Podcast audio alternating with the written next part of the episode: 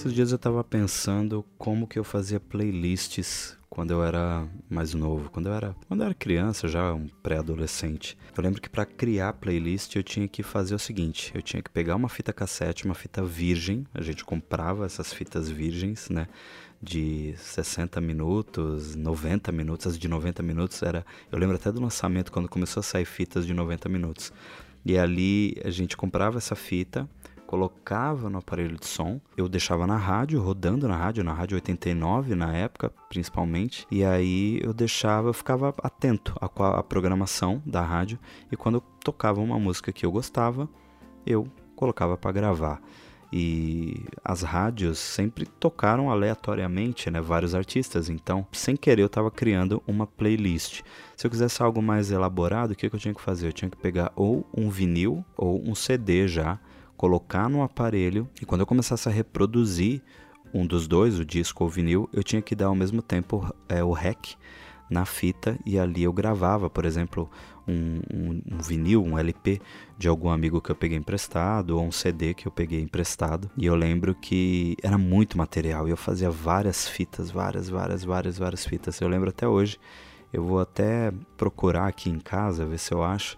Eu vou postar para vocês uma. Eu devo ter, meu, meu pai, inclusive, deve ter isso guardado. Eu vou postar foto de algumas fitas, algumas é, playlists que eu fazia quando eu era mais novo. Legal isso, né? Tipo, que lembrança boa, né? E hoje em dia a gente faz muita playlist pelo Spotify, né? E a partir de hoje vai sair sempre junto com o podcast lá no perfil do X Manteiga do Spotify uma playlist, porque eu não sei se você percebeu, mas nesse podcast eu não toco as músicas que eu falo. Eu falo de algumas músicas, mas eu não coloco elas aqui para tocar enquanto eu tô falando, eu não dou um intervalinho para ela tocar. Mas essas músicas você vai poder curti-las lá na playlist que vai sair especial desse episódio.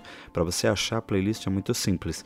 Sempre vai sair a playlist com o nome deste episódio. Então é só você procurar lá por episódio 2 ou podcast número 2. Lembrando que o feedback de vocês é muito importante para mim, então indica esse podcast para outras pessoas, me ajude aí nas redes sociais divulgando. Eu agradeço muito se você fizer isso por mim. Me mande sugestões sobre próximos temas também aqui no som. É muito legal que vocês participem. Vocês podem mandar um e-mail para xmanteiga@gmail.com ou pode falar comigo nas redes sociais do Xmanteiga. Lembrando que o som é um podcast de música do Xmanteiga. Então, vocês podem falar comigo via DM de qualquer uma das nossas redes sociais, Twitter, Instagram, Facebook. Todas essas redes estão disponíveis para você. Então, a gente se fala por lá. A trilha sonora, ela marca, ela ilustra, ela é 50% da experiência que você vai ter em uma produção audiovisual. Falando de audiovisual principalmente, quando você ouve uma determinada música, você vai ligar com algum fato da sua vida, com algum momento da sua vida. Né? Eu acho que todo mundo passa por isso em algum momento, né? E consegue sempre transferir emoções e lembranças através, né, para aquela música e relembrar aqueles momentos com determinada música.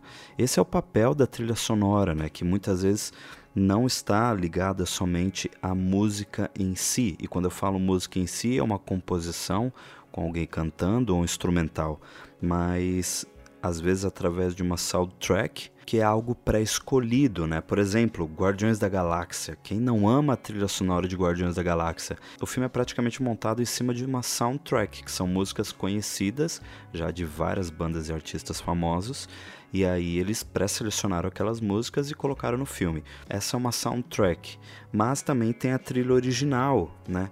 Que também é conhecida como score, que são músicas compostas exclusivas e especificamente para aquela produção, né? E falando muito de filmes, são as músicas que o John Williams compôs, por exemplo, o tema do Superman, que é super conhecido, o tema do Indiana Jones, todas as canções de Star Wars, né, foi o John Williams que compôs, e Harry Potter, é, Esqueceram de Mim, tudo isso foi criado pelo John Williams. Trilha sonora, ela dá o tom para o filme, ela dá o tom para a cena. Se você colocar uma trilha é, triste numa cena triste, vai dar muito certo. Agora, se você colocar uma trilha alegre numa cena triste, talvez não funcione tanto como deveria. Essa é uma das coisas também que a trilha sonora ela faz. Outra coisa que marca também dentro da trilha sonora de um filme é a mixagem, a mixagem dos efeitos sonoros.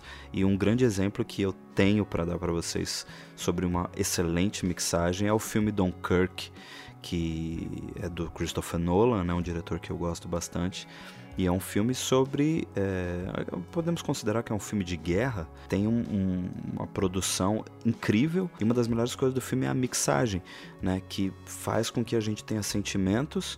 É, tipo, aquele mix de sentimentos nas cenas por causa da mixagem, que é excelente, tanto nos momentos da, das armas, quanto dos aviões, quanto das explosões, e aquela trilha sonora que te deixa inquieto, né, que mexe com você, que faz com que você fique desconfortável. Né? Dunkirk tem muito isso. Mas uma coisa que a trilha sonora traz bastante né, é a emoção. Eu uso muito como exemplo a trilha sonora de La La Land, que apesar de ser um filme mais recente, é um filme que mexeu comigo do início ao fim. A primeira vez que eu assisti La La Land, é, já na primeira música, eu já comecei a derramar lágrimas, porque as melodias são tão profundas e elas são tão tocantes, né, que fizeram com que eu tivesse um mix de sentimentos durante o filme inteiro. E até hoje, quando eu escuto os primeiros acordes de Another Day of Sun, que é a primeira música do filme, eu já já lembro de muita coisa. Então, é, é um especial que eu quero trazer aqui. Mais para frente eu vou trazer um especial sobre La La Land. É, muito, quero muito trazer isso para vocês porque eu sou muito fã do Justin Hurwitz, que é o compositor, né? E eu tenho muita coisa para falar dele, mas isso fica para uma outra, um outro podcast.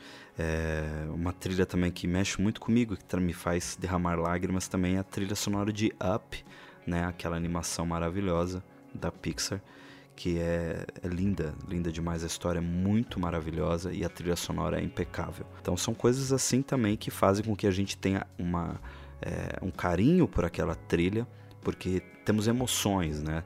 É, quando a gente ouve aquela trilha, causa algum efeito na gente. Esse efeito de, de se emocionar de várias formas. Outra trilha que me leva às lágrimas também é a trilha sonora do Rock Balboa. E por mais estranho que isso possa parecer, eu me emociono muito com a trilha do rock, porque é uma trilha de superação, né?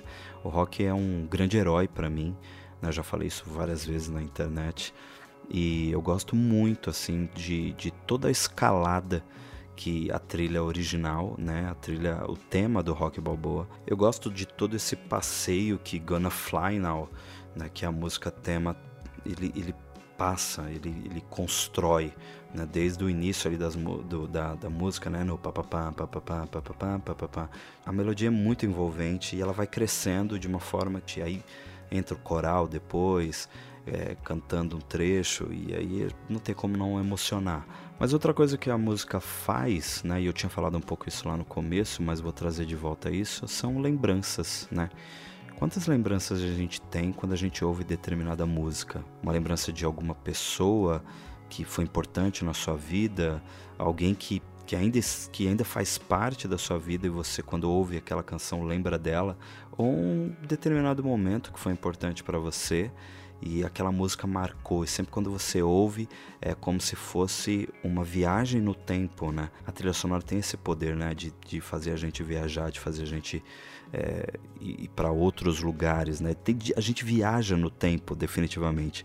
Por exemplo, é, tem uma música do Lenny Kravitz que ela tá na trilha sonora de uma novela nacional dos anos 90 chamada Vamp, né? Que passou na Globo e tal, teve até reprise no Viva alguns anos aí atrás, mas sempre que eu ouço essa música, eu eu lembro dos anos 90. Eu lembro dessa, dessa novela especificamente, mas é uma música que me lembra dos anos 90, que é It and Over Till It's Over. É uma música linda do Lenny Kravitz e toda vez que eu ouço essa música, é, eu lembro dos anos 90, é a cara dos anos 90. E tem também coisas similares, né? Tipo, eu falei que, que essa é uma música que lembra uma década. Mas trilhas, por exemplo, que me lembram momentos. Toda vez que eu ouço Kiss from a Rose do Seal, eu lembro de Batman Eternamente. porque essa música tá nesse filme, né? E é uma música tão poderosa, uma música tão linda, pena que ela foi parar num filme que não é um dos melhores filmes do Batman, mas ela tá lá. E toda vez que eu ouço essa música eu lembro de Batman Eternamente. Né? Eu lembro de outros momentos da minha vida também. Essa música é de 97, se eu não me engano. O filme é de 97, acho que a música é de 96. Eu, eu viajo também lembrando de, de vários momentos. Outra música, Missirlo, que é a trilha do Pulp Fiction, né? uma música do Dick Dale, que é muito antiga.